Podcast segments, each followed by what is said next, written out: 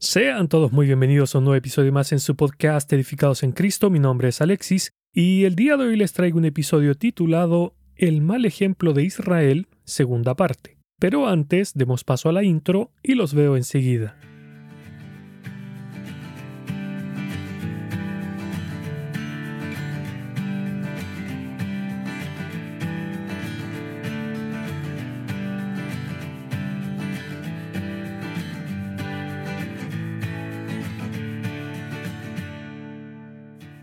Hace tres semanas atrás hablé acerca de la idolatría, basado en el pasaje de Primera de Corintios capítulo 10 versículos del 6 al 12, en el cual se mencionan la idolatría, la fornicación, provocar o tentar a Dios y la murmuración contra Él.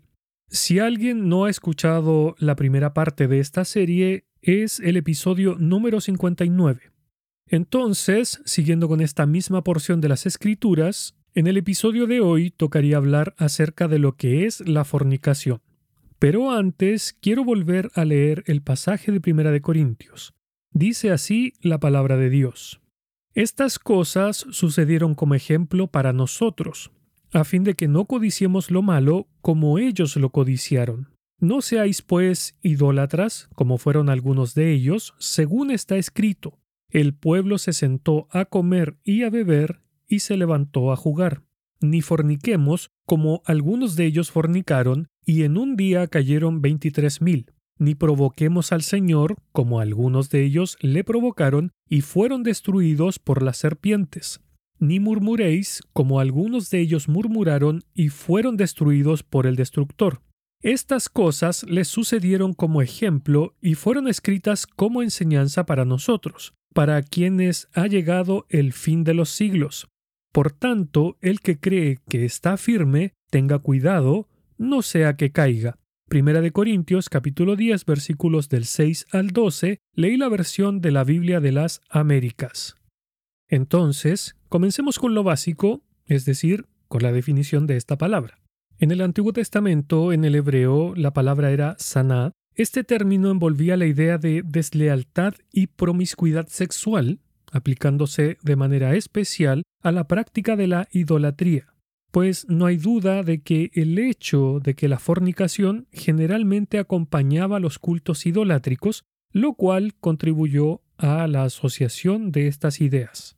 En el Nuevo Testamento, la palabra griega para fornicación es porneia, que es de donde deriva pornografía, y en su sentido más amplio denota cualquier clase de inmoralidad sexual, pero la mayoría de las veces se utiliza el término para señalar las relaciones sexuales realizadas fuera del matrimonio, y también, figuradamente, se refiere a la idolatría y a la apostasía. Bueno, comencemos por ver el mal ejemplo de Israel. Pablo menciona lo que le ocurrió a Israel cuando estaban cerca del reino de Moab. Dice así la palabra de Dios. Mientras los israelitas acampaban en la arboleda de acacias, algunos hombres se contaminaron al tener relaciones sexuales con las mujeres moabitas del lugar. Estas mujeres los invitaron a los sacrificios a sus dioses, así que los israelitas festejaron con ellas y rindieron culto a los dioses de Moab. De este modo, Israel se unió al culto a Baal de Peor, lo cual encendió el enojo del Señor contra su pueblo. Números capítulo 25 versículos del 1 al 3 leí la nueva traducción viviente. Tal como dice en la definición que di hace poco, la fornicación no solo implicaba las relaciones sexuales, sino la infidelidad para con Dios al violar sus mandamientos, específicamente el de adorar a otros dioses. En este aspecto, Dios es explícitamente claro en cuanto a la fidelidad que demanda de parte de Israel. Por ejemplo, los sacerdotes no podían casarse con cualquier mujer, menos con una que hubiese ejercido la prostitución. Escuche, no se permite a los sacerdotes casarse con una mujer contaminada por la prostitución, ni casarse con una mujer divorciada, porque los sacerdotes están separados como santos para su Dios. Levítico capítulo 21 versículo 7, leí la nueva traducción viviente. Otro ejemplo que podemos encontrar es que ningún padre podía hacer que su hija se prostituyera. Escuche, No degradarás a tu hija haciendo que se prostituya, para que la tierra no se entregue a la prostitución ni se llene de corrupción. Levítico capítulo 19 versículo 29, leí la versión de la Biblia de las Américas. El solo hecho de que una mujer no fuera virgen al momento de casarse, es decir, que hubiese tenido relaciones sexuales antes de casarse y sin que sus padres lo supieran, Dios lo condenaba con la muerte. Dice así su palabra. Pero si el asunto es verdad, que la joven no fue hallada virgen, entonces llevarán a la joven a la puerta de la casa de su padre, y los hombres de su ciudad la apedrearán hasta que muera, porque ella ha cometido una infamia en Israel, prostituyéndose en la casa de su padre. Así quitarás el mal de en medio de ti. Deuteronomio capítulo 22 versículos 20 y 21, leí la versión de la Biblia de las Américas. Lo mismo pasaba con aquellos que eran atrapados teniendo relaciones sexuales fuera del matrimonio. La palabra de Dios dice que a ambos se les debía dar muerte. Escuche, si un hombre comete adulterio con la esposa de su vecino, tanto el hombre como la mujer que cometieron adulterio serán ejecutados. Levítico capítulo 20 versículo 10 leí la nueva traducción viviente. Bueno, en casi todo el capítulo 20 de Levítico, Dios habla sobre las inmoralidades sexuales que le desagradan. No las voy a mencionar porque son bastantes, pero les aconsejo que lo lean si es que nunca lo han hecho. Es que ahí podemos ver los estándares de Dios. Y claro, muchas personas, especialmente los inconversos, consideran que la santidad demandada por Dios era extremista, sobre todo los castigos, y utilizan estos pasajes para hablar de un Dios sanguinario que le gustaba matar gente. Lamentablemente, en estos días, muchos cristianos que ignoran acerca de la santidad de Dios repiten las mismas cosas que dice el mundo, sin llegar a entender cuál es la santidad de nuestro Dios, quien no tolera ni siquiera mirar el pecado. Por eso dice su palabra, Dios es juez justo y está airado contra el impío todos los días. Si no se arrepiente, él afilará su espada. Armado tiene ya su arco y lo ha preparado. Asimismo, ha preparado armas de muerte y ha labrado saetas ardientes. Salmos capítulo 7 versículos del 11 al 13, leí la versión Reina Valera 1960. El pecado no es cosa ligera a los ojos de Dios. Él verdaderamente lo abomina y detesta con cada partícula de su santo ser. Y que nosotros nos tomemos el pecado con tanta liviandad, siendo creyentes, es algo aún más atroz. Mis hermanos, por eso es que tuvo que castigar de aquella manera a su propio Hijo en la cruz del Calvario, ya que literalmente destruyó el pecado sobre la cruz. Ahora, volviendo al tema central del podcast, la fornicación a los ojos de Dios no se circunscribía exclusivamente a los pecados sexuales como veíamos en el pasaje de números, sino también a la relación con otros pueblos, pero no en un trato con ellos, sino que uniéndose a otros pueblos y dejándolo a él. Escuche, te tratarán con odio, te robarán todo lo que tienes y te dejarán completamente desnuda tu vergonzosa prostitución quedará a la vista de todo el mundo. Tú misma te provocaste todo esto al prostituirte con otras naciones y contaminarte con todos sus ídolos. Ezequiel capítulo 23 versículos 29 al 30 leí la nueva traducción viviente. Y a los ojos de Dios, la idolatría era una forma de fornicación también, pues dice en su palabra, pero ten cuidado, no hagas alianza con los habitantes de la tierra a la que vas a entrar, para que no te sean un tropiezo. Ustedes derribarán sus altares y harán pedazos sus estatuas y sus imágenes de acera. De ninguna manera te inclinarás ante ningún otro Dios, porque yo, el Señor, soy un Dios celoso. Mi nombre es Dios celoso. Por lo tanto, no harás alianza con los habitantes de esta tierra porque ustedes podrían prostituirse al ir en pos de sus dioses y entonces ofrecerán sacrificios a sus dioses y los invitarán a comer de sus sacrificios o casarán a sus hijas con tus hijos y al prostituirse sus hijas por seguir a sus dioses, harán que también tus hijos se prostituyan al seguir a los dioses de ellas. Éxodo capítulo 34 versículos del 12 al 16 leí la versión Reina Valera contemporánea.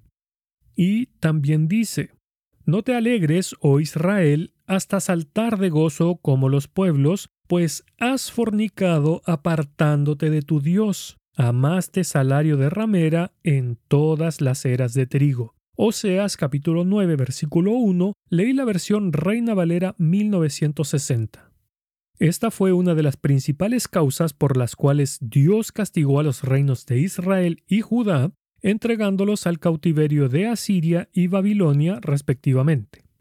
Aunque cuando uno lee sobre la infidelidad de Israel en el Antiguo Testamento, no queda del todo claro la razón medular del por qué a Dios le desagrada tanto, ya que siempre se expresó como un mandato y a lo mucho se habló de qué pasaría si no se obedecía ese mandamiento. Pero nunca se explica la razón o el por qué. Esta explicación no solo la hallamos en el Nuevo Testamento, sino que además el concepto se amplía incluso más. Pero antes de ahondar en esto, recordemos que el concepto de fornicación en el Nuevo Testamento denota cualquier clase de inmoralidad sexual, pero la mayoría de las veces se utiliza el término para señalar las relaciones sexuales realizadas fuera del matrimonio, y también, figuradamente, a la idolatría y la apostasía. Entonces, comencemos con la explicación de por qué a Dios le desagrada tanto este tipo de pecado. El apóstol Pablo, en su primera carta a los Corintios, luego de corregir un tema de inmoralidad sexual que ocurría en aquella iglesia local, el cual encontramos en el capítulo 5, nos da una explicación detallada de por qué Dios abomina este tipo de pecado. Escuche. ¿No sabéis que vuestros cuerpos son miembros de Cristo? ¿Quitaré pues los miembros de Cristo y los haré miembros de una ramera? De ningún modo. ¿O no sabéis que el que se une a una ramera es un cuerpo con ella? Porque dice, los dos serán una sola carne. Pero el que se une al Señor, un espíritu es con él. Huid de la fornicación. Cualquier otro pecado que el hombre cometa está fuera del cuerpo, mas el que fornica contra su propio cuerpo peca. ¿O ignoráis que vuestro cuerpo es templo del Espíritu Santo, el cual está en vosotros, el cual tenéis de Dios, y que no sois vuestros? Porque habéis sido comprados por precio. Glorificad pues a Dios en vuestro cuerpo y en vuestro espíritu, los cuales son de Dios. Primera de Corintios capítulo 6 versículos del 15 al 20, leí la versión Reina Valera 1960. Acá se nos enseña el por qué es tan grave este pecado. Cuando nosotros los creyentes pasamos de muerte a vida, nos volvemos uno con Dios. Pues, tal como dice el apóstol a los Efesios, pasamos a ser parte del cuerpo de Cristo y al mismo tiempo la esposa de él. Efesios capítulo 5 versículos del 22 al 33. Además, Pablo nos explica que cuando se tiene una relación sexual fuera del matrimonio entre un hombre y una mujer, no solo nos volvemos uno con esa persona, sino que además pecamos contra nuestro propio cuerpo, que es templo del Espíritu Santo. Mis hermanos, es que desde el momento en que nos convertimos, dejamos de ser nuestros y ya no nos pertenecemos a nosotros mismos para hacer lo que se nos venga en gana, porque fuimos comprados como esclavos de Dios y el precio de nuestras almas es la sangre del Cordero de Dios derramada en la cruz del Calvario. Una vez que creímos al Señor, fuimos libertados del pecado, pero hechos siervos de Dios, y esto también incluye a nuestros cuerpos.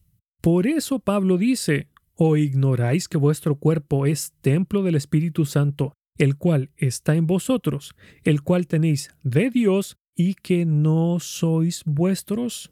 Desde ese punto de vista, El solo hecho de pecar nos vuelve fornicarios delante de Dios, porque abandonamos nuestra pertenencia a Él para irnos tras nuestros propios deseos carnales pecaminosos.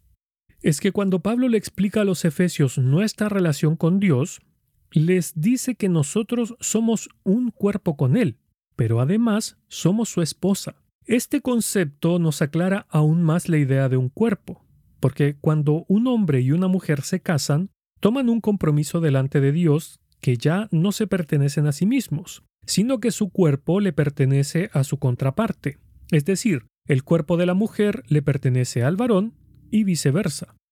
Entonces, si uno de los dos tiene una relación sexual fuera del matrimonio, lo vuelve un adúltero o adúltera porque está haciendo un mal uso del cuerpo que ya no es de su pertenencia. Y eso es lo que Dios ve en nosotros, no solo cuando tenemos relaciones sexuales inmorales, sino cuando pecamos idolatrándonos a nosotros mismos. No ahondaré en esto último porque lo expliqué en la primera parte de esta serie, me refiero a la idolatría, que como dije al principio es el episodio número 59 del podcast. Ahora, sabemos que, como bien nos dijo el Señor Jesús, toda inmoralidad sexual tiene su origen en el corazón del hombre. Escuche, porque de adentro del corazón humano salen los malos pensamientos, la inmoralidad sexual, los robos, los homicidios, los adulterios, las avaricias, las maldades, el engaño, la lujuria, la envidia, la calumnia, la soberbia y la insensatez. Todos estos males vienen de dentro y contaminan a la persona. Marcos capítulo 7 versículos del 21 al 23, leí la versión Reina Valera contemporánea. De ahí el llamado de Dios en Proverbios a que guardemos nuestro corazón por sobre todas las cosas. Proverbios capítulo 4 versículo 23. Es que no podemos ignorar que nuestros corazones son perversos. Jeremías capítulo 17 verso 9. Y que no podemos confiar en ellos como nuestras guías porque nos desviarán hacia el pecado. Ahora, el Señor Jesús también nos dejó en claro que no era necesario cometer el acto sexual físico, sino que bastaba consentir el deseo lujurioso en nuestros corazones. Escuche. Pero yo digo que el que mira con pasión sexual a una mujer ya ha cometido adulterio con ella en el corazón.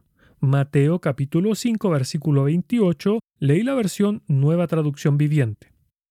Por eso es que como creyentes no podemos darle rienda suelta a cualquier pensamiento o deseo que sintamos en nuestra carne, sino que debemos combatirla a diario y cada día debemos negarla al colgarla en la cruz para así poder seguir a Cristo como uno de sus discípulos. Lucas capítulo 9 versículo 23. Porque bien dice el apóstol Pablo a los romanos, por lo tanto, amados hermanos, no están obligados a hacer lo que su naturaleza pecaminosa los incita a hacer, pues si viven obedeciéndola, morirán. Pero si mediante el poder del Espíritu Santo hacen morir las acciones de la naturaleza pecaminosa, vivirán.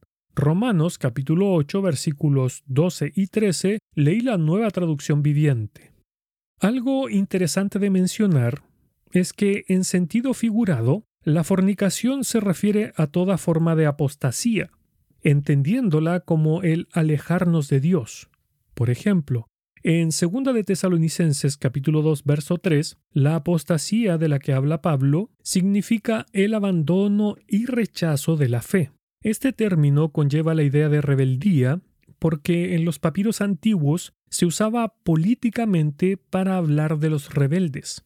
Y del mismo modo, la fornicación en sentido figurado se refiere a la relación inmoral de un creyente con otros dioses, como por ejemplo el dinero o nuestros propios deseos carnales. Así que hermanos, tengamos cuidado con ser fornicarios delante de Dios, procuremos no ser como el pueblo de Israel, tal como nos dice el apóstol Pablo, ya que como hemos visto, toda forma de idolatría es considerada como un acto de fornicación a los ojos de Dios. Y lo mismo pasa con cualquier tipo de inmoralidad sexual en nuestras vidas, ya sea en nuestros corazones y mentes o cometiendo un acto carnal fuera del matrimonio entre un hombre y una mujer.